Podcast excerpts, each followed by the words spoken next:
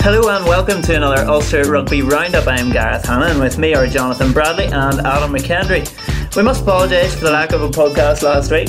I don't know why you're laughing at me. I forgot to give you your Just have to let us introduce ourselves. Normally you give us a chance to say hello. I was about to go in there and you were just I'm so I'm so put off by this new microphone because I can hear our theme music in my headphones now, so that totally threw me off. Oh, I wonder why you were But, okay, dancing. yeah, that was why. But ah, okay, right, we'll just start again. The music's gone, but we'll just start again.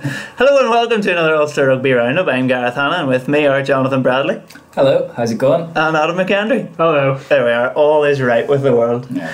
Well, sorry for the lack of a podcast last week. Sickness had hit, I'm afraid. Um, I was booking everywhere, basically, so we weren't here. But we're back again, and we're on the quest for our 1,000 weekly listeners. The season, well, it's all over finally. Ulster have escaped from a dark season with the shining beacon of Champions Cup rugby to brighten the summer break. That's good, isn't it? A well penned line. Will you hear the next one? Yeah. William Shakespeare of our Will generation. you hear? Kiss goodbye, Gibbs gone, Dan delay. It's been a season of change and uncertainty, and we look back at it all. We're getting more professional by the week here. We'll also take a little think look. we lose our professional air when we reference the fact that we're trying to be more professional. you think so? Yeah. Uh, let it up it out. And also give us a listener uh, target. yeah. Yeah, well, So well, we're, we're actually targeting 10,000 listeners. mm. They don't, they don't have to know. okay, okay, 10,000. Um, Let's get this back on track. We'll take a wee look at your listener questions. Um, we'll look at the Ireland squad and the, the Ireland under 20s as well, which was announced earlier. Um, but the big talking point of the week, of course, Jono Gibbs. What exactly is going on? We've had him being missing, then he was in La Rochelle, then he was signing, then he was all but definitely not signing. Then his post match comments on Saturday threw everything up in the air. In case you've somehow missed it, here's what he had to say. next season. Um, yeah, look, I, I- don't, I don't, I don't know um, categorically the answer to that.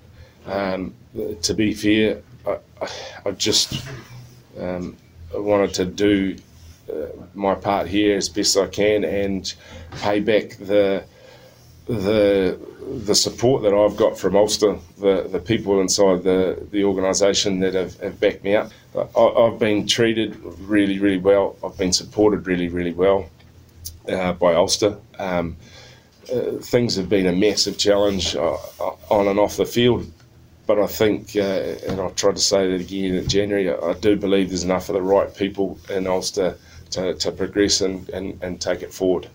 I- don't want people to feel like uh, the performance preparation was compromised. Um, that's certainly not the case. Um, I, I- I think the it was a player's day off, and whilst that's not wholly a reason for, for, for the trip to France as such on that day, uh, it just for me is it was the anomaly that there was three weeks in before in between games, so there was a hell of a lot of detail already put in place. Um, we were trying to really scale down, putting too many messages into the players' ear, and you know, so uh, I just yeah, I hope supporters don't feel like. Um, I'd hate for them to think that uh, preparation was compromised because it, it certainly wasn't, and uh, you know, I think it, it came through tonight. The things that have been been built over the last uh, nine months, and you know, the last three weeks after Munster, and um, yeah, I don't, I don't, uh, I don't think that. For me, I feel comfortable that Thursday didn't compromise that. So, Jonathan, what exactly is going on? There's an Northern Ireland team bus just drove past our, our window there. You guys missed it. I saw the wee Dare to Dream as I went, Yeah. but um, what's going on? um, you'd have to ask Johnny Gibbs, I suppose, and if, if you did, like like myself yesterday, you probably wouldn't get much of an answer. Um, so last Wednesday, we're currently recording this on Monday. So last Wednesday, ahead of the Ospreys game, Jono Gibbs did the Ulster Rugby press briefing to preview the game. Spoke a little bit about his time in Ulster, reflecting upon it, the sort of bittersweet nature of leaving, how he likes everybody he's working with. Go home, write this up. Um, near enough finished. Tweet from L'Equipe. Um, Jono Gibbs is expected to be in La Rochelle tomorrow. That doesn't sound right.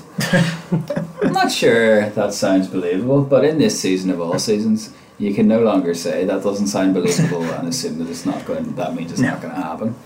So, yeah, I made a few phone calls. Pretty much everyone was like, "That's the first I've heard of it." Um, doesn't seem like it could be right to me, because it turned out that nobody knew. Ulster were completely none the wiser that this was happening. Um, apparently, the other coaches were none the wiser that this was happening. And, And you don't you don't think that's a case, or you're you're obviously satisfied, and that's not a case of Ulster telling you they weren't, they didn't know, but you're happy that that is a case that Ulster really didn't know. I'm I'd be fairly confident um, that Ulster really didn't know where he was on Wednesday, um, Thursday. Thursday. Um, just from the people that I was talking to, not necessarily everyone that I was talking to. It wasn't like spin was being put on it or anything. Um, because there was some of the people that I was talking to, there would have been no reason for any spin. It was they just genuinely had no idea where he was. Um, or sorry, not no idea where he was. No reason to believe that he wasn't here. Obviously, we should point out that it was the day off during the week, Mhm. which is the first thing that really sort of made it suspicious. Because why would you have a meeting on a Thursday? If you were just speculating, you wouldn't pick a, th- a Thursday unless um, you knew there was Ulster's day off, which presumably you wouldn't have done unless you were uh, in the Ulster camp or covering them with their schedule. But so then Thursday progresses. Ulster are still, or people within Ulster are still fairly convinced that he's not in La Rochelle. People in France, um, obviously being briefed by La Rochelle's PR people, convinced that he is in France. And the longer the day goes on, and the longer there's this gap where nobody's been able to get in contact with uh, Jono, the more suspicious it becomes uh, that maybe he is in fact in La Rochelle. so uh, Thursday evening then rolls around. By this stage, apparently, contact has been made with Ulster. Um, and people within Ulster have been told that Jono was in La Rochelle, but more of a relaxed general meeting, not with a view to taking a job because it was family situation. Obviously, he would still need to be returning home.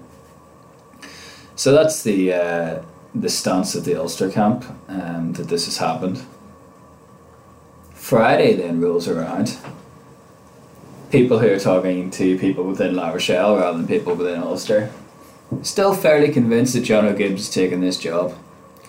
Um, bit of a dead day with it on Saturday, and then Sunday in the post match, uh, Jono not in a position to confirm or deny that he'll be at La Rochelle.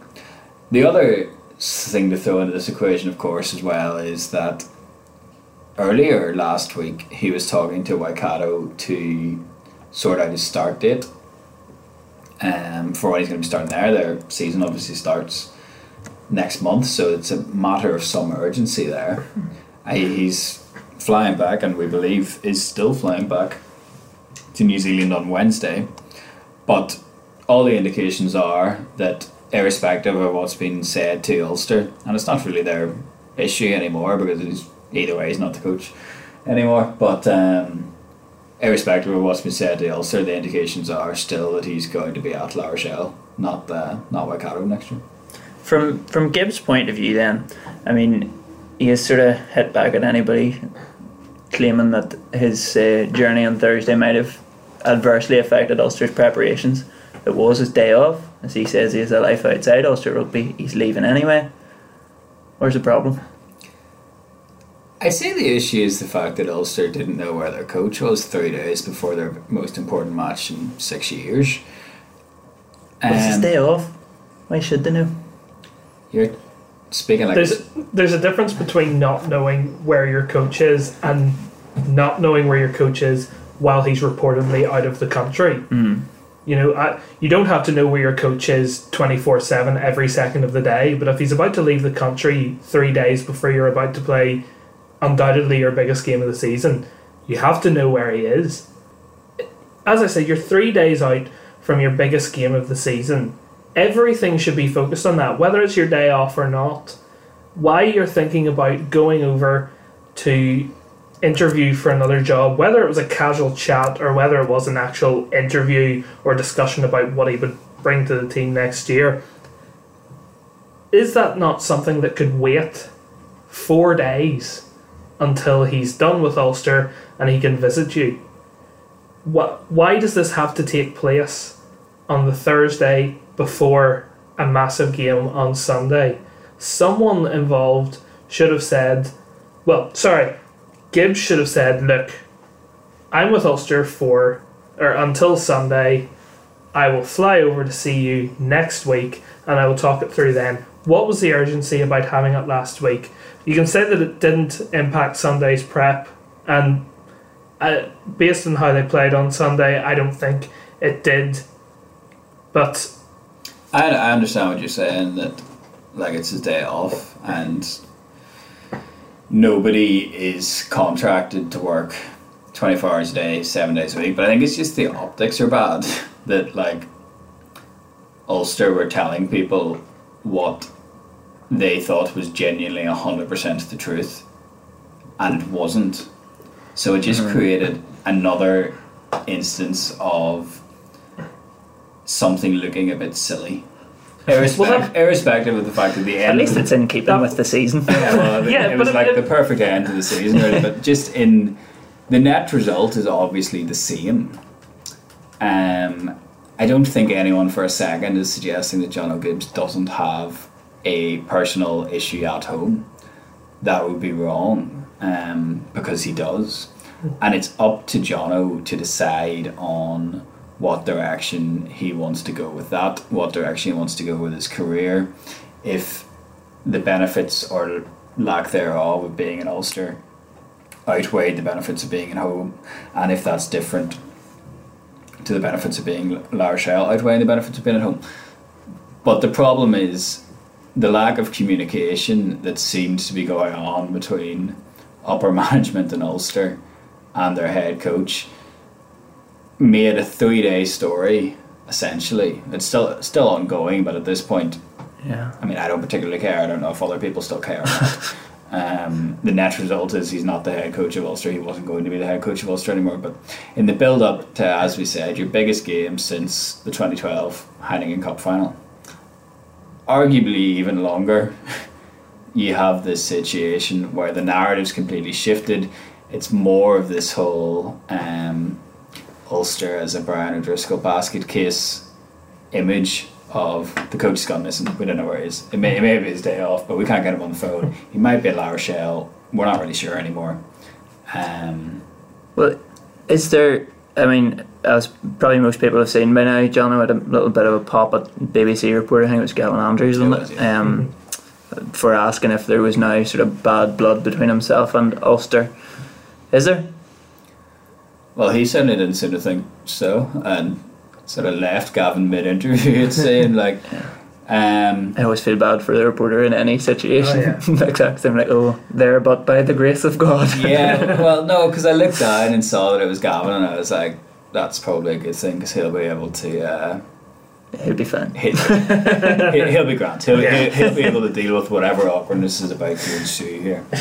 And like, I mean, it should be noted that um, I don't know whether just more detached from the final whistle or whatever, but Jono was certainly calmed down from that when he spoke to us about I don't know forty five minutes later or whatever, um, and elaborated a little bit on the process of why he was there and whether or where he would be next year and sort of answered the same sort of questions with a bit more um, meat on the bone as it were. But I think when you're talking about is there a sour taste? Like there may Jono maybe answered that 100% honestly. Maybe he well, I assume he doesn't feel any sour taste towards it.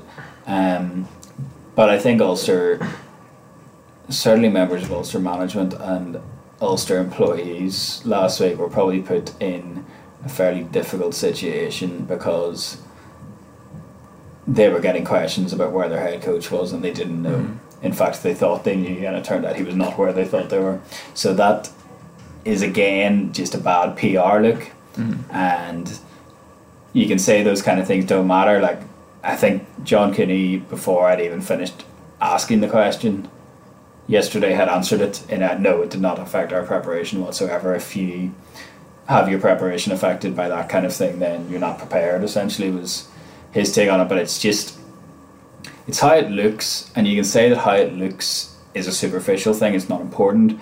But in a season when you've had various things that haven't looked good, it's just another sort of layer to the whole thing. And you know, I actually think that Ulster have really sort of cultivated this us against the world thing recently. So maybe they don't care when they attract negative um, headlines or negative impressions, but um, might actually be good for them given the last four or five weeks. But I just think it was just a really strange situation, a really strange scenario, and it just seems so needless. It all it needed was Jono to say to someone, by the way, I'm off to La Rochelle on Thursday to talk to them. It, it didn't need anything more than that because that's all the information you need for Ulster management to be able to say to other people, well, yes, he is off to La Rochelle. That's the end of it. Well, I don't know, like Ulster have interviewed people over Skype before, so like, do they not have good internet connection in that? What's the story? Like, well, you two were both there. You should have checked if you'd known. We were saying, Um, we were saying before it even happened, La Rochelle Airport isn't exactly a very big place. Yeah, it's, like- it's hard to hide someone there. I just imagine them in the sort of a pair of those like funny glasses with a nose and the I moustache on them and all. that. yeah. well, like you know, if I suppose if it wasn't reported in France, then given how few people, and as far as we know, Jono and probably his family knew about it and nobody else, um, you know, maybe they could have got away with it. But that only works if like the people in France aren't briefing L'Equipe and stuff, Mhm. and anyone else had phoned them up apparently. So- Yeah. Well, if he does end up in La Rochelle, then um, how big a blow is that to Ulster? I mean, I think everybody was content. It's a coach Ul- Ulster would otherwise have liked to keep, but I think everybody was content with he wants to go home to his family. That's fine. Thanks, cheerio. If he is now turns out he's leaving Ulster to go to a team who aren't playing Champions Cup rugby, is that is that a bitter pill to swallow for Ulster? Is that tough to take? I don't. I don't think so because they knew that he wasn't going to be here anyway, and you know, you're essentially talking about a flesh wound. Like it maybe doesn't feel that good, or maybe doesn't look that good, but the actual net result isn't in, in any way different. Jono Gibbs came here under different circumstances than he leaves here. Um, so he came here essentially like let's not beat around the bush to be the forwards coach to Les Kiss. Um, and then three months into his tenure, he becomes the head coach, which is a new experience for him.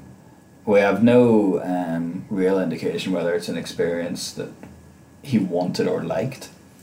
Um, there was more going on this season at Ulster for a head coach than most head coaches will ever have to deal with. Um, he's not someone who relishes doing media. The head coach has to do an absolute pile of media. Um, some of the media he had to do had nothing to do with rugby whatsoever, purely because he had this title of head coach.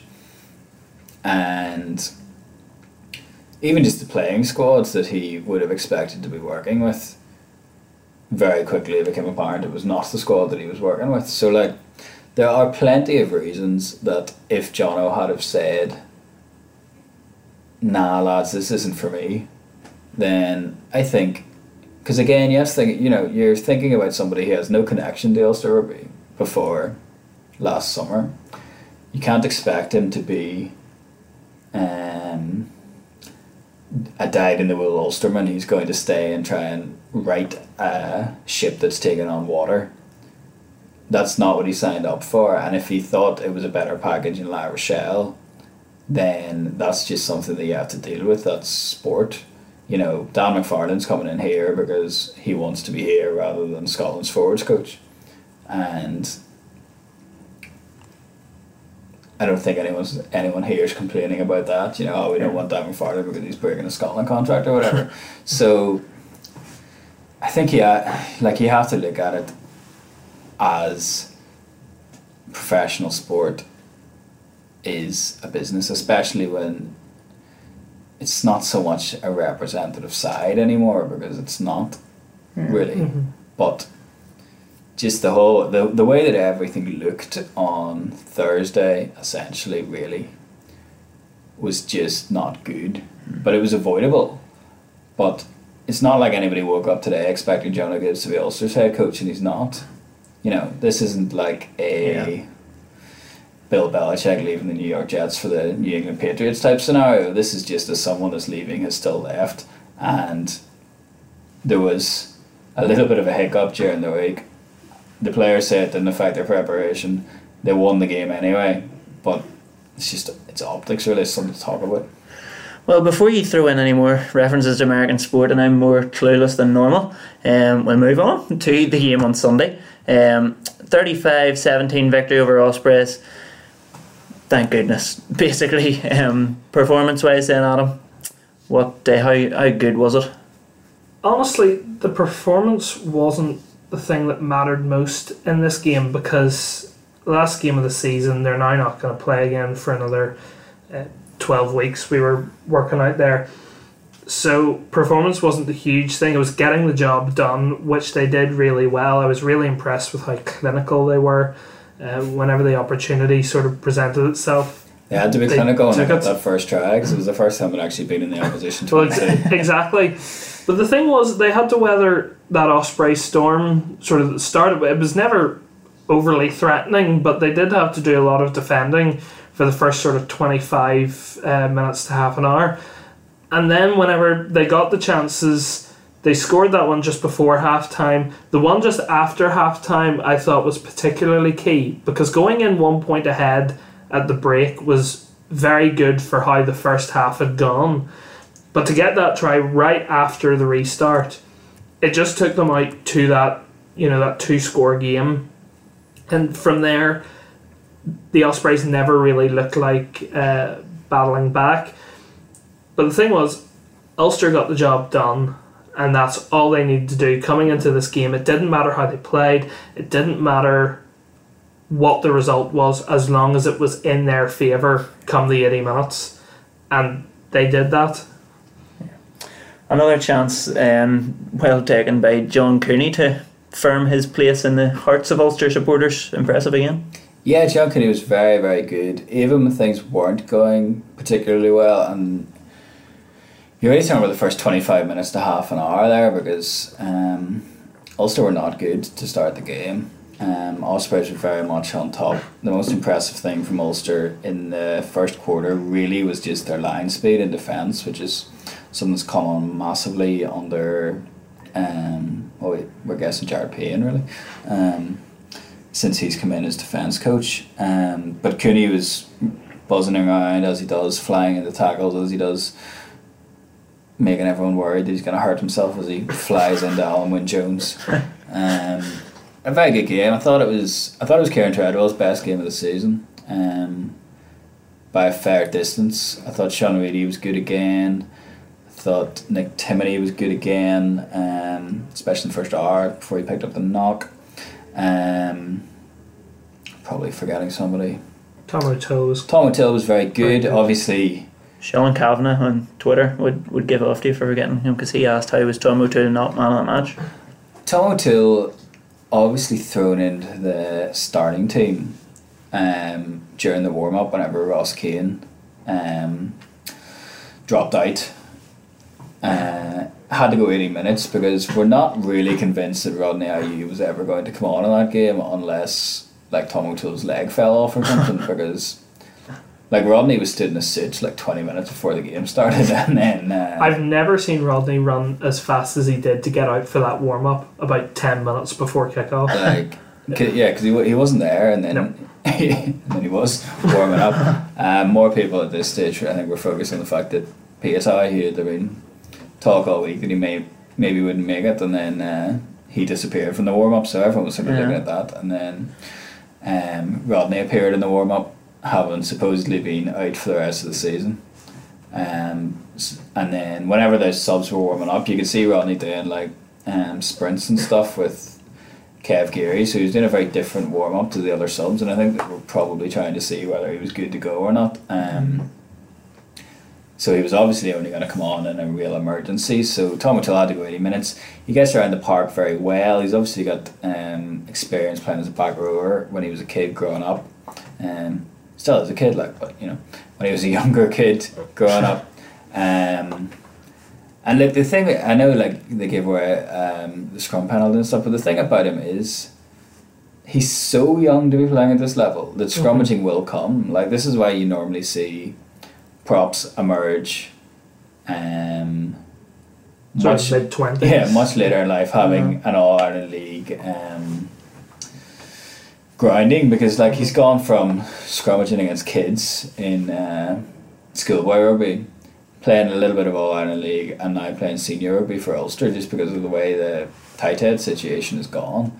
So it was another really, really encouraging performance from him. Like, I know people are going to point fingers at the scrum, having saw what happened in the game against Edinburgh when he made his debut and stuff. Where he was very good again, apart from the scrums. But like, that will come, and especially like Dan McFarland is seen as essentially a set piece technician.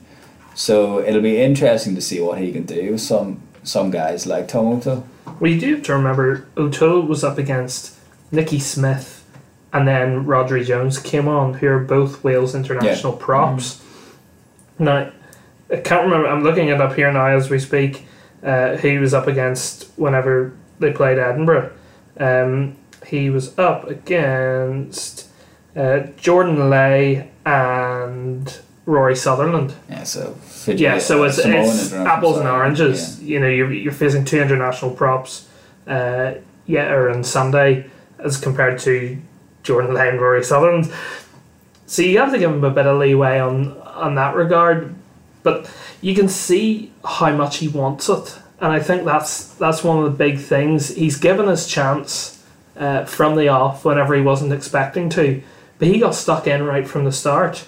And that's what Ulster have needed for a long time. They need guys who are going out there who absolutely have the passion to grab a game by scruff of the neck and say, I'm going to make an impression here. And he is one who has done that in the past few months. And I think it's not necessarily just because of him, but it's no coincidence that Ulster's form has taken an upturn when the likes of him and Dalton and Rea and Timoney have all been given their chances. Well, whenever we had John Dixon on the on the podcast, you know, he was saying about the energy that these young guys bring, and um, know, so we've seen eight guys now from the academy um, over the course of the season, and we've spoke before at length, but like the academy is going to be the most important thing. The academy output is going to be the most important thing in getting Ulster back to a point where they're challenging for trophies because you're not going to have, you're not going to chance upon a crop of Irish internationals anymore. You're not going to chance across a crop of three world class and one very, very good NIQ anymore. These mm-hmm. things aren't going to happen. So you need, and like me and Adam were talking about this the other day actually, like if you're looking at that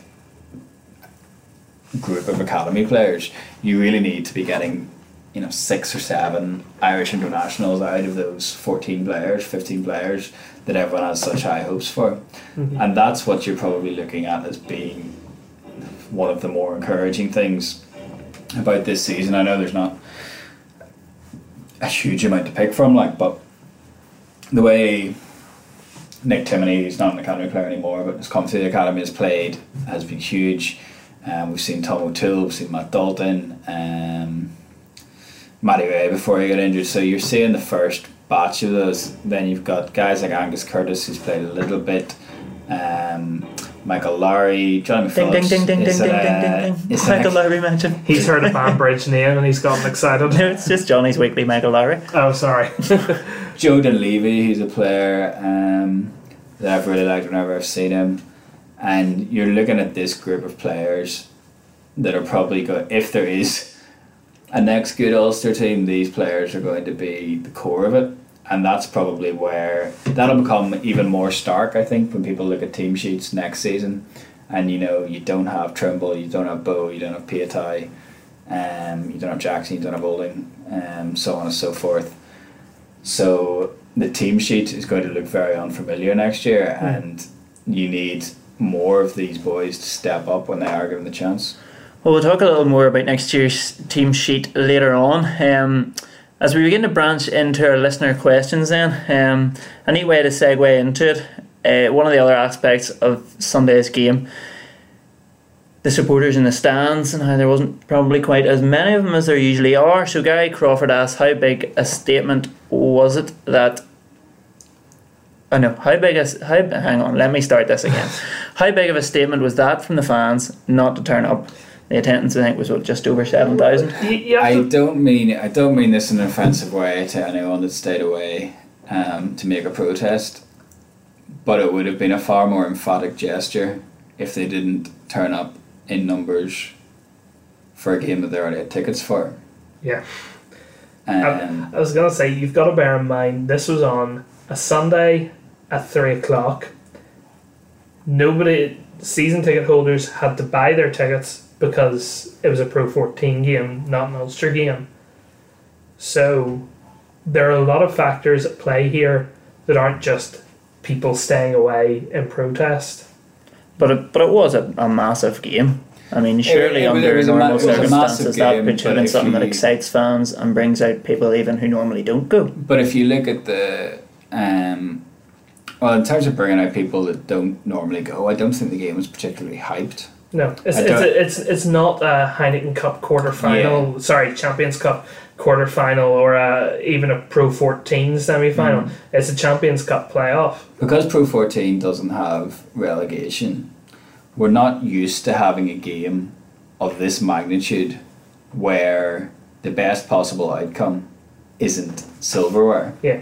People like Yeah. to, people like to see winners. You know, we don't have what you have in football where you see mad celebrations like a team's just won the Champions League when what they've actually done is stay in the Premier League. So you don't have this protecting of the status quo being an achievement. So people I think people find it difficult to buy into this game as a big Mhm. game. I think certainly when we were looking at the amount of buzz um, generated by it in terms of like traffic and stuff, um, it just wasn't there. Um, I got a parking space right outside the stadium, which I never do. I, I meant like website traffic, social media traffic, not like the traffic but outside. also the- literal traffic that also works. that's, that's a perfectly fine anecdote as well. Like, I think there was enough things on, enough mitigating circumstances, enough big games, and I'm talking about Scarlets and Munster quarterfinals, which also drew low crowds. There were enough things on, enough other circumstances, enough recent examples of how hard it is to sell a game when you have a small lead in and season ticket holders don't get tickets that the automatic reaction to that is not going to be people are staying away because they don't like Shane Logan. I think if that if they had had seven thousand at the Glasgow game, then yes, people would have thought that doesn't look good. And now there were people talking about the crowd on social media and stuff mm-hmm. yesterday. But there were also people talking about Munster's crowd two weeks ago on social media mm-hmm. when they only had ten thousand for the Edinburgh game. Mm-hmm. So it was not a uniquely Ulster phenomenon. Like Scarlets again being an example. Scarlets sold out the quarterfinal for La Rochelle, and then had low numbers for the relatively no, low numbers for the Cheetahs um, quarterfinal. So I think there was a large combination of things. I would say that there were a number of fans who normally go whenever they can, and this was a new experience for them. But I just I'm not sure if it registered in that way with a lot of people. I think if you had seen that amount of empty seats where you didn't have any of these other extra mitigating factors, mm. then it probably would have hit home more. But mm. Can I put? Can I point out? I thought the atmosphere was really good well that's what well, On was going to Sunday. be my Yeah, next was it? question because for a game where people were complaining about the lack of people there, for a game where we've been complaining about how there was, there wasn't really enough interest drummed up in it, the atmosphere was fantastic. People were really getting into it, and it's just that thought that you know, when, whenever your backs are against the wall, the fans will really get behind you. But It was after Jacob Stockdale launched your boy in the touch yeah, that was because it was silent before then. Yeah. Like, if ever anybody wanted to uh, get any messages of protest across, whenever Osprey scored their first try was the time to do it because there was genuine silence. yeah, Like, it was a it was a weird silence when Osprey scored that first try because nobody said anything. There was there was one Ospreys fan right below Yeah, us who started cheering. but apart from that, you're Yeah, right, like his- complete silence. his, his clapping kind of echoed through the stadium. but then later on, like it seemed like people were sort of starting to get their heads around the idea that this was going to be fairly catastrophic if Yeah. they lost. And it Mm. like let's not beat around the bush. It looked like they were going to lose because it didn't look like they were going to get back into that game from twenty minutes. The score didn't reflect it, but just in terms of who was on top. And then I can't remember who it was because I haven't had time to watch the game back yet. Um, Jacob just flew into someone and drove them into touch, and then I that think, I think it was Hanno Dirksen. and then that lifted everyone, Mhm. and then it kind of stayed like that. And then, as you say, like it was the seven thousand people, um, as small a number as that was, made a fair amount of noise. There was obviously still a contingent of people who probably been given tickets or Mm. whatever, um, who maybe weren't hundred percent clued into what was going on, but like. Yeah. It was a decent atmosphere. Put it this way, it was the smallest fi- attendance figure in what we reckon about ten years Yeah. and it wasn't uh, it wasn't by any means the quietest uh, the ground's been in ten years. Well, our next question then. Um, W. Johnson Edwards would love an update on Jared Payne. Um, assuming there's nothing uh, outstanding that we haven't sort of reported on before with Jared. Just what we said before, really. Um, um, we very much expect him to be Ulster's uh, an assistant coach at Ulster next year. It's unfortunate, but um, the one thing that I would say about it, and we asked John Cooney about this yesterday as well, is just how much better Ulster's defence has got. Because whenever Les left, um, Les Kiss left, sorry, and then there was talk about how Andy Farrell was going to come in and help out, and then that didn't materialise. Um, we talked about that on the podcast before as well.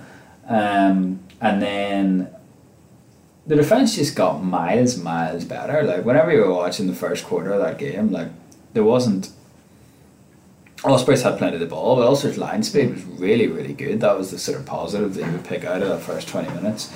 And if you just look at the numbers, like um, the defence over the last sort of five, six, seven games, it looks so much better. They haven't had any of the like complete defensive meltdowns that they had earlier in the season. So, um, John Cooney was just speaking about Jared and um, really about how good he's been since he's been in that role, and it sounds like it's something that he can really make a success of.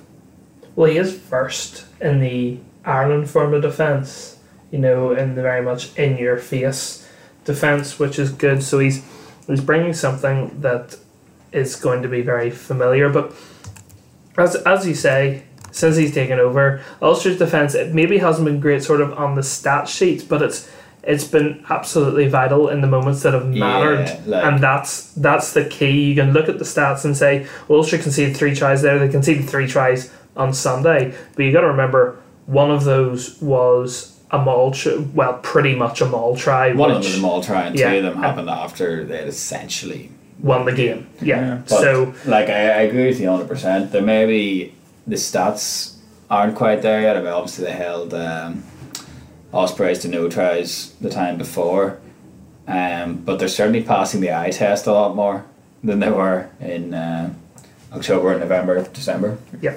And if you don't believe what we have to say about it, here's what um, John Cooney had to say about Jared Payne. Yeah, I think Jared's been excellent since he's become coach. He, he he's a hard individual and he'll, re, he'll relay what he thinks he is and stuff like that. But I think that's what we need. Uh, he's been amazing. honestly, he's been unbelievable. He just puts a lot of pressure and he, he really wants us to go after teams. And as you can see, our defence did struggle a bit throughout the season and even keeping Ospreys to zero tries in the first game, stuff like that. It just makes a huge difference, and he, he's really got us going. Lots of questions then coming in this week, as always, really, about um, a certain Shane Logan. So uh, we've picked out a couple of these. We'll just sort of throw them together and um, discuss that. The first one from Stephen McCormick asks Is the strong leadership of Rory Best the only factor that has saved Shane Logan's tenure as CEO to date? And then Martin McGowan asks, is there any truth to the rumours that Logan will be leaving in the next few months with Ryan Constable taking over? Obviously, in the last podcast, we had discussed this around Neil Best's tweet that Logan was set to leave to be replaced by a former Ulster player. Um, so, yeah, just moving that on a little bit then. I think you can apply the phrase "there's no uh, what is it? No smoke without fire."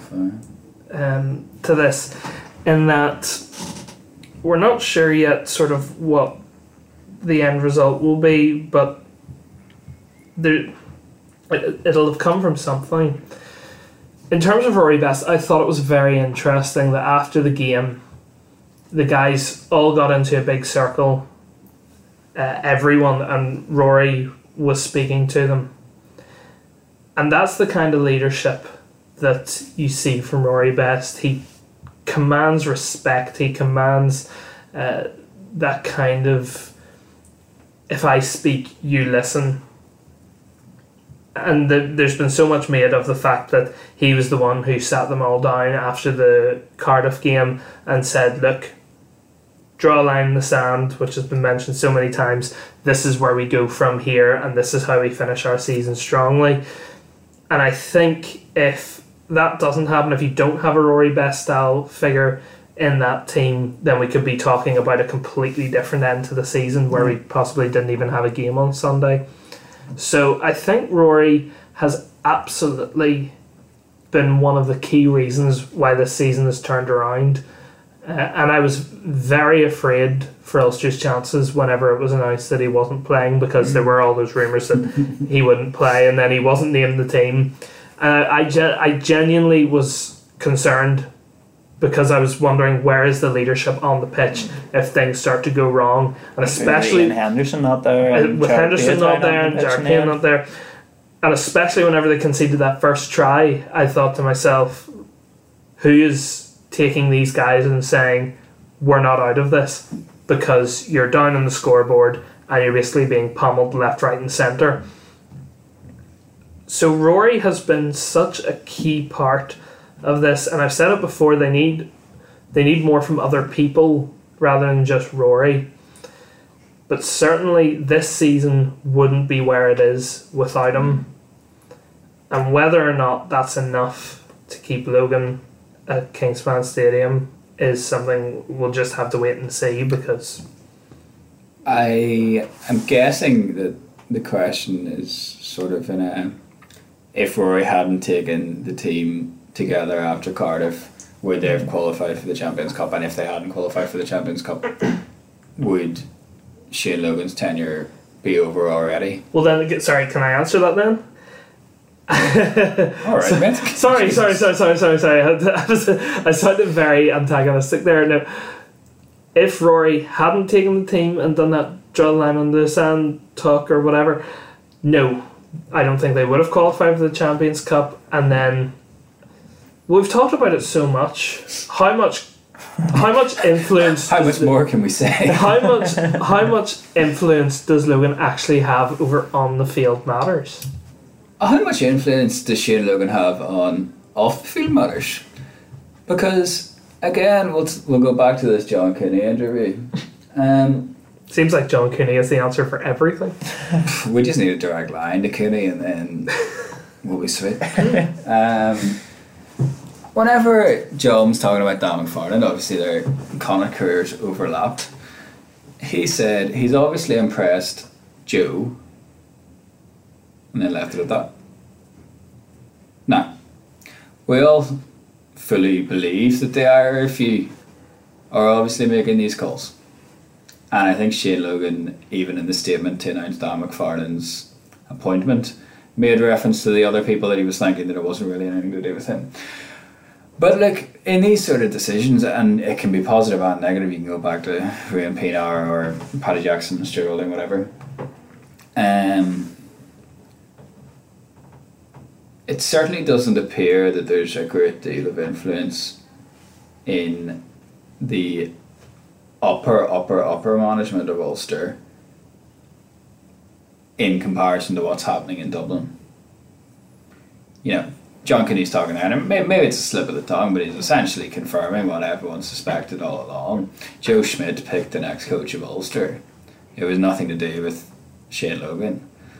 So, uh, like, if that goes wrong, then it's probably used as a negative of Shane Logan's tenure rather than a negative of D4's. Um, I was going to say ruling, ruling maybe a little bit strong, but uh, guiding the guiding hand provided by D4 in Ulster.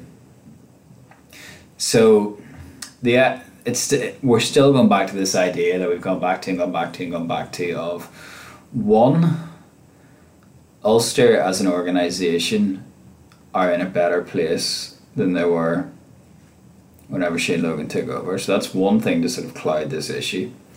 Two, the other thing that clouds the issue uh, is how much can he do? How much scope does he have to actually affect genuine change. And we're not sure how much that is. And then three, the other thing that clouds the issue is I was listening to another podcast um, just last week. And I was in the office and they were saying, like, how many people, how many rugby fans in Ireland do you think, not like proper proper diehard fans, but floating voters, if you like, can name the CEO of other rugby teams on the island? The answer, uh, they were speculating the answer is very low, and I probably think it is. But that's not the case for Shane Logan because he came out and said that Ulster were going to dominate the world or whatever he said, um, which put a target on his back that they, they haven't been able to live up to. Like, I have issues with the way Shane Logan's media strategy has been implemented. Um, obviously, and we've talked about that before a lot as well. But I do sometimes wonder in this hypothetical world, like what people's view of Shane Logan would be if he hadn't said that. Because I do, like I honestly don't think that when Leinster or Munster um, struggle on the pitch that people's first um, instinct is it must be the CEO's fault. Hmm, because you're really looking at what sort of tangible influence he has and it's probably not a case where somebody else comes in and like you know dons a cowboy hat and spurs and is like well now I'm going to sort out the IRFU because that's not the way Irish rugby works in the same way that no organization works like that where the people you're reporting to are not you know you can't just branch off and say I'm my own entity now. So regardless of whether Shane Logan leaves this month next month next month whatever it's tempering that idea that Shane Logan leaving is the uh, the medicine to cure all ills because a CEO while an important job isn't connected in the same way that a head coach should be to what's going on in the mm-hmm. field. And like you can talk about oh we'll make better coaching appointments or whatever. Or pick a coach that's going to be available in pre-season rather than in January. But we're talking about by all accounts, Shane Logan hasn't had anything to do with that. And isn't in a position to have anything to do with it in the same way that um, anybody in a position is not, or sorry, anybody in an organization is not in a position to overrule their boss. Like Shane Logan maybe did want to keep Ruan Pienaar. But it doesn't matter who the Ulster CEO was, they weren't going to be able to.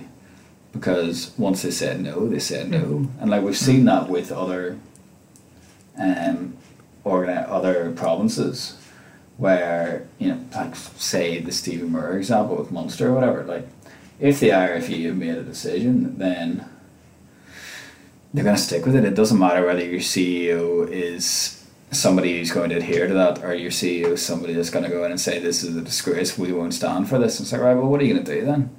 Nothing. Like, Ireland take precedence over mm-hmm. so That's how it happens, and then you have this other sort of situation, I suppose, just to go back to the Pienaar thing and talking about the RFU governance. The issue there is that if you're looking at it from the outside, not in terms of optics, not in the human treatment of Ruan Pienaar, which was shameful, from a purely rugby playing point of view, John Cooney's been brilliant, and you now have an extra Irish qualified scrum half playing. So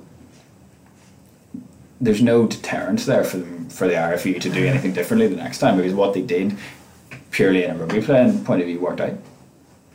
So they were right to make Ulster get rid of Ryan Pugh. No, I'm only joking. I'm only joking. right, Don't um, open that can of worms. uh, Oh, I feel like 2016 all over. again. so, uh, do you expect Logan to go over summer? Quickly. As time's going on. There's an awful lot of talk that he is going to go, as Adam said, in a smoke without fire. But all I would say to temper the uh, the online enthusiasm is, I'm not convinced that the man himself um, wants to go or thinks it's time to go. Okay. Right, well, we said earlier that we would get back to discussing Ulster's squad for next season. Um, a lot of players in the going out column here for this summer. We, of course, have Charles Piutau is leaving, Andrew Trimble, Paul Marshall, Tommy Bowe, uh, Robbie Diack, Callum Black, Brett Herron, um, and then we, of course, have Stuart Olding and Paddy Jackson who have already left. We have Jared Payne, who we have said is unlikely to play again. Um, so, filling all of those gaps, uh, Jordi Murphy and Marty Moore. So, business Will done. Addison. Uh, Will Addison. I forgot about Will Addison. Sorry, Will. Um, as if he's listening. Uh, who else then? Are, are Ulster likely to sign many more players at this stage? And if so, what position? I think we're like Just on behalf of about the dozen people who asked that, or something along those Yeah. lines. I don't know, like seven or eight players are leaving. Put it this way: seven and eight, seven or eight players are not coming in. They may make a few more additions. Their transfer business is a bit delayed this year because of the Jackson and Olding situation. Um, normally, business is pretty much concluded by this stage, and we can all just take June and July off, and it's great. But um, that By we all, you mean you. yeah, yeah. Between last summer and this summer, like it would be nice if things could just be done when the season finishes. but there we go. no such luck. Um, I think they're going to have a smaller squad. I think they're going to have possibly a less expensive squad. I think they're going to put more faith in their academy players to fill holes rather than senior players who, with the best will in the world, are probably um, as good as they're going to be.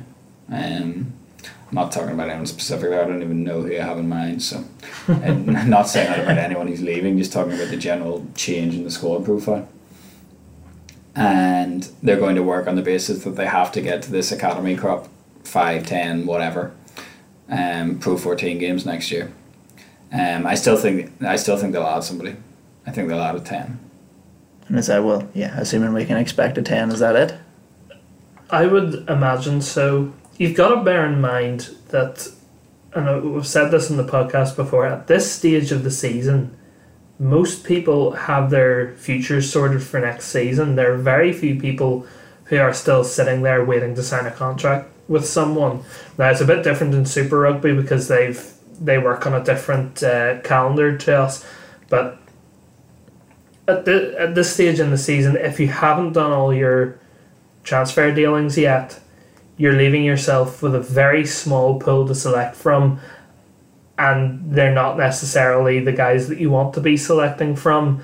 Uh, with all the respects to the guys who maybe are sitting there without contracts, so you're not able to sit there and say, "Well, I'll take Ardie Savea for next year, and we'll grab Rieko Ioane for." Uh, or uh, for our back line as well. It's just not like that. So I think even if Ulster were to add someone, it wouldn't be someone that anyone would be getting overly excited about or would be in a position to since or seriously affect the squad or impact the squad.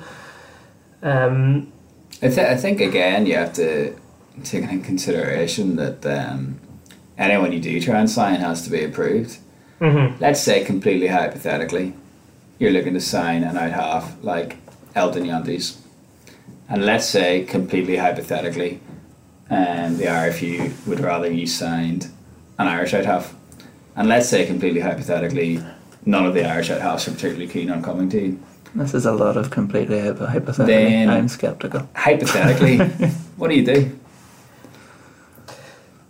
Hypothetically.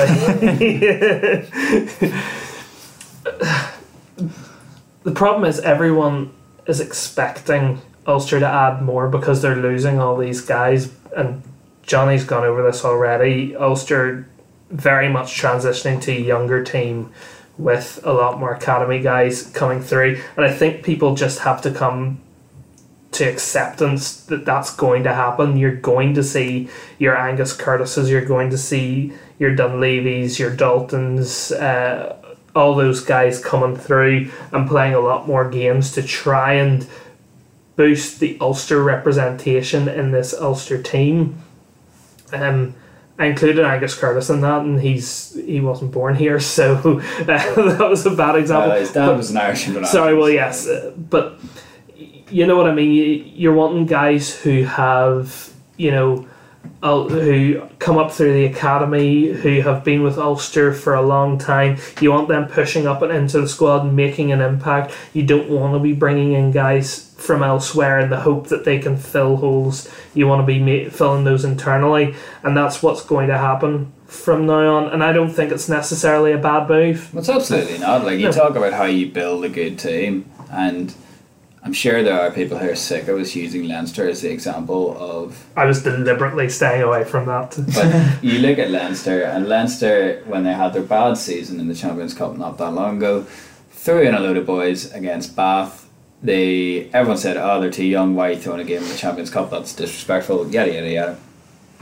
Boys all turned out to be brilliant. Now Leinster are the best team in Europe. I'm not saying that you do that and you become the best team in Europe, but you have to know You're edging close to your Shane Logan World moment here. domination. the, the next address I give will be from a bunker and only uh, broadcasting on YouTube. uh, I've lost my thought here. Um, yes, sorry. I'm not saying that you do that and you become the best team in Europe, but you have to eventually stop talking about what you have and find out what you have. And with an awful lot of the players that Ulster have had over the last number of years, they've known what they have.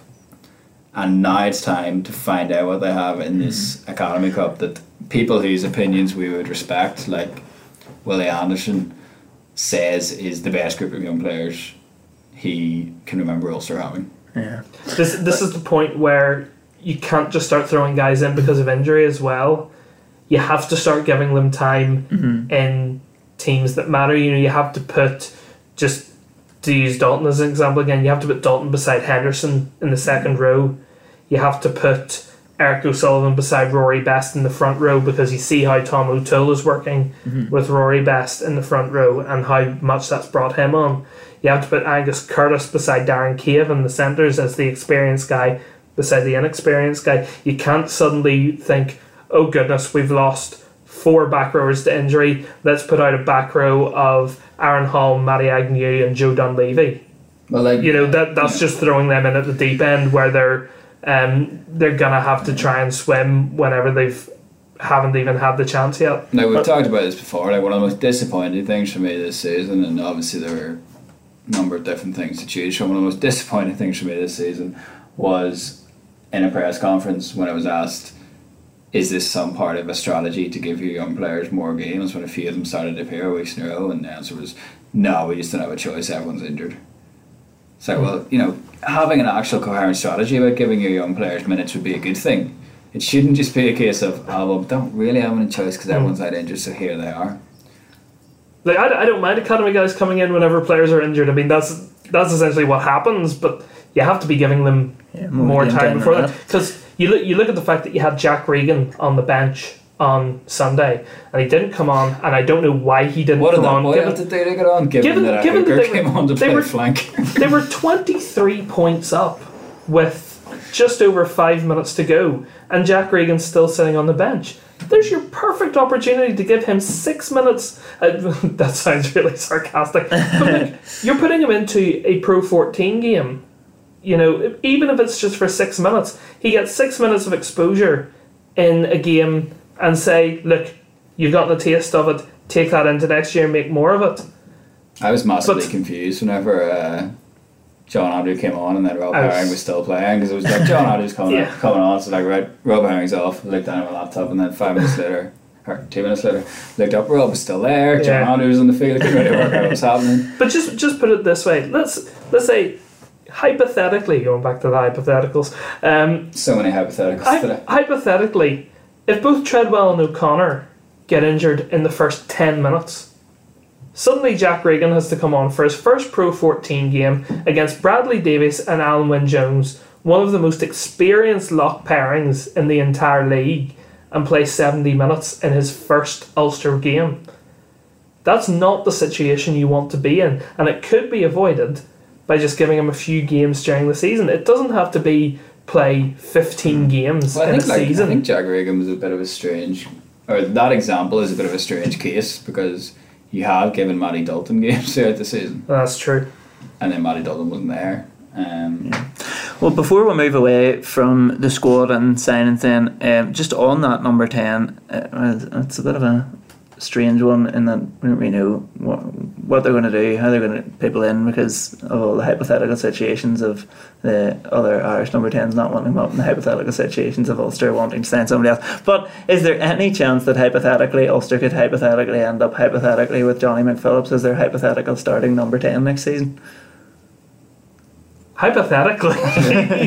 Pers- personally, personally, I'm not sure that I see it because I think you have to have somebody to um, bring McPhillips along. He has a, a bit more experience, but So as complicated as this situation is, they're, somebody's going to, they're going to get it resolved in but some it's, way. it's probably been complicated further by the fact that Johnny McPhillips has actually been quite very good Yeah. recently, um, especially on Sunday. yeah. So, like, there is an argument that could be made by somebody who was speaking with a slight Ulster hue that you would be better off having Johnny Phillips than bringing somebody else in um, that would currently be free and floating around Ireland. Like, somebody could make that argument, especially when you have other tens in the system that you're looking to bring along. Like who? Um, well, I'm not going to name but I think you would need to have an experienced hand on the tiller, but also somebody who is better than what you currently have. And those two different things, you could make a case of you're not going to get that unless you look abroad. Mm. Because remember that some of these boys that are being mooted aren't particularly experienced either. No. Carbery, Carbery's what? Got two years as a senior professional, Yeah. and Ross Byrne one. Mm. I mean, I, ironically, and I, I would never wish this upon any player, and I'm absolutely delighted Johnny McPhillips has shown his potential. I think he's been a real bright spot for the last few months. But the best thing for Ulster would have been if he hadn't played so well, because then the argument is fully in their favour of mm. we need to get someone in, and he's just made it so much more difficult by playing so well. I and see it's, that. it's it's so it, I I would like to stress I am delighted that he's playing so well, but. the argument has just been completely It's a- muddied because he is now a viable option at 10. And another part of the argument being that he would have played a lot less if Stephen Donald had have uh, been signed like he was meant to. Yeah, that's true. Well, time will tell um, over summer as to what's going to happen, who's going to come in. Um, the season as a whole, then, just to, to finally bookend it, um, Davy McGimpsey, who I could nearly get that out, um, who is the Belfast Giants podcaster, we're told by our resident Belfast Giants fan. Hello, Davy. Um, he asked, was this season a success or a failure? So, very briefly, as time is basically up. I think you'll be you'll have a tough time finding anyone who calls this season a success. They salvaged Yeah, but, they but can- salvaged a lot of uh, they salvaged a lot of respect by getting into the Champions Cup for next season. But when you take the season as a whole, how how it's gone, the great start being ruined by that horrible middle stretch, especially around the Interpros, going out of Europe, missing out on the playoffs, and needing a playoff of your own to get into the Champions Cup for next season. From a purely rugby perspective, I think it's very hard to call this season a success. But can you call it a total failure given the, the amount of young players that have come I through, think- the fact that they've escaped the Champions Cup rugby going forward? Could this season and those young players prove good grounding for the years ahead? and we've escaped with Champions Cup. Yeah, escape's probably the word, and um, I suppose you need you need to try and bring a dose of perspective to it because the season was an absolute hames. Um, it really was. Some of that was of Ulster's making, and good chunks of that were not of Ulster's making. But if you're talking about the season as a whole, that's maybe not as important as what happened in the last two months. Because in the last two months, when it looked like they were going to get caught by Treviso, to go unbeaten in your last five games and secure a place in the Champions Cup. So, essentially, for all that's gone on, um, and disregarding the players that you had last year that you don't have um, next year, you're not in a worse position than you were this time last year. So I can understand how you could pitch it that it hasn't been the unmitigated disaster that it has quite frequently felt like. Yeah. But that's really down to the last five games rather than anything preceding it. But it's just whether you really want to harp on the reasons for the failures, given that a high percentage of them aren't going to be here anymore, aren't going to be factors moving forward. So if you're looking at where you are moving forward, Adam talked about Rory Best's line in the sand, then the last five weeks you can look at as something to build on. But you probably really, really want to forget the six months that preceded that. Well, and with that, it's gone, it's done. We can draw our own line in the sand. The 17 18 season is over, and Ulster are still in the Champions Cup.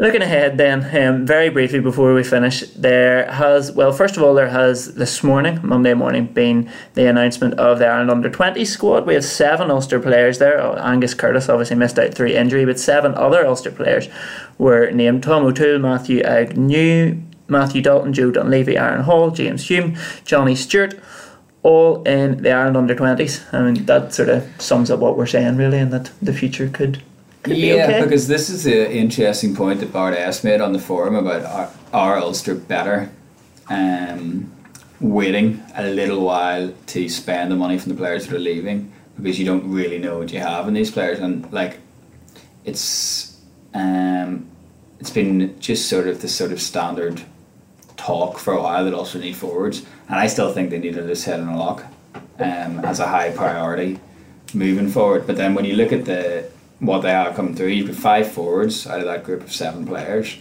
So traditionally, you've thought also should be spending all their money, regardless of where I went on Charles Piutau, should be spending all their money on forwards. And when it comes to NIQs, but maybe in a year's time or two years' time, that might not be the case hmm. because things have really flipped when you look at the back line, given all the backs that they've lost. This idea that Ulster have a good back line but just need the pack to release it isn't isn't the case anymore. So it's again that squad is another indication of the changing face of the squad in one or two years, and maybe another reason why you should look at uh, saving a bit of money for when these players become available. Post World Cup, I'm talking really fast because Gareth's panicking here about times. I've, I've, got, I've got a point to make, so speak faster. um, and then the other thing is just the fact that it's the most representation they've had at this level since 2011. well, you're talking about those pathways through, and we're talking about where Ulster need to strengthen. Hooker looks sorted. You've got a tight head prop in there in Tom O'Toole. You've got a second row there in Matty Dalton, and you've got two back rowers in Matty Agnew and Joe Dunleavy. Sorry, you've got three. Sorry, you've got Aaron Hall in there as well. So there's your guys coming through who are filling those gaps where Ulster are perceived to need help. Now they're not going to obviously become those uh, top line guys that you need in 12 months, um, but they'll they can certainly go a long way towards it if they get a lot of exposure in the senior team. Yeah, I mean the thing that we talked about though as well last week was Ulster's record of turning under Ireland under twenty internationals into Ireland internationals is pretty poor. Yeah. So that's something that has to be monitored as well. It's not like we're saying, oh, there's seven boys here in the under twenties. That means in three years there'll be seven boys in the international squad because Ulster have fallen down in that Yeah. way. Yeah. Well, how how well could we see this Ireland under twenty squad doing in the World Championship? Not great. No. Horror draw. Um, Yeah, they've got Because France it's- in the group. yeah. Yeah, It's good- it's It's, good they pro- got- it's probably not a vintage. It's probably not going to be seen as a vintage crop either.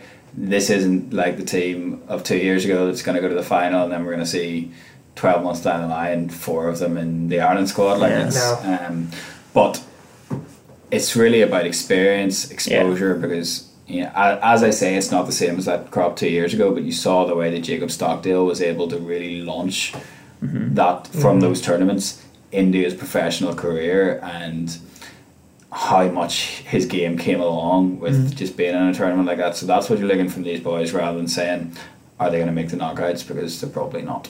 No, it's, it's good to see that they've got Caelan Doris back, uh, but Angus Curtis is a huge loss to them. He was so good during the Six Nations that um, you know not having him is it, it forces them to rethink a lot of their strategy because so much came through him as the twelve as the as the second receiver. Well, good luck to all the lads there playing for Ireland under 20s. The senior Ireland squad then play Australia will be announced later this week. And let's be honest, all Ulster fans want to know is John Cooney going to be in it this time? I was saying this morning because um, we don't really know when it's going to be announced, but we think it's going to be announced on Wednesday. And just saying that you could essentially write the piece now if you just wrote a different intro of outrageous John left Yeah. uh, deserved call up for John Cooney, and then the rest of it really takes care of itself. Um, the way that he's played, it would be incredibly tough to leave him out. Yeah. Um, Well, we've said that during the season that he's been left out. Yeah, but I think in March um, and November, I think other scrum halves were playing well too. So you could see that it was a call to make, even though we thought Cooney should have came out on the right side of that call with the benefit of seeing every game that he plays every week. But now, the way that he's um, become with Ulster, where he's just so important, to not like I know he gets to go to Thailand on holiday if he's not called up, but um, I think it would be incredibly harsh for him not to uh, not to be in that squad. But would he rather be in Thailand? These are the unanswered questions that will go unanswered because that's it for the season. Um, but we will be back. We're not going to wait 12 weeks until Ulster's next game. We did work it out earlier. That's uh, what we're we're looking at between now and they played Gloucester. Yes. Gloucester? Yeah, Um, because we, were, we were asked if we just take the summer off, and uh, as one of our listener questions, and the answer is no. But we, we're just do not, not. We're not convinced that we'll have that much to struggle with. Yeah, but we will be back. We're probably looking at the end of June after Ireland's games against Australia. Uh, we'll be back with a little podcast or feeling that there may be a little emergency Ulster Rugby roundup between now and then if something big occurs. And with Ulster Rugby as we've learned this season, you just never know. From Adam McKendry, Cheers, guys. from Jonathan Bradley, Thanks for listening. and from myself, Gareth Hanna, thanks for listening this week and all season. Disney.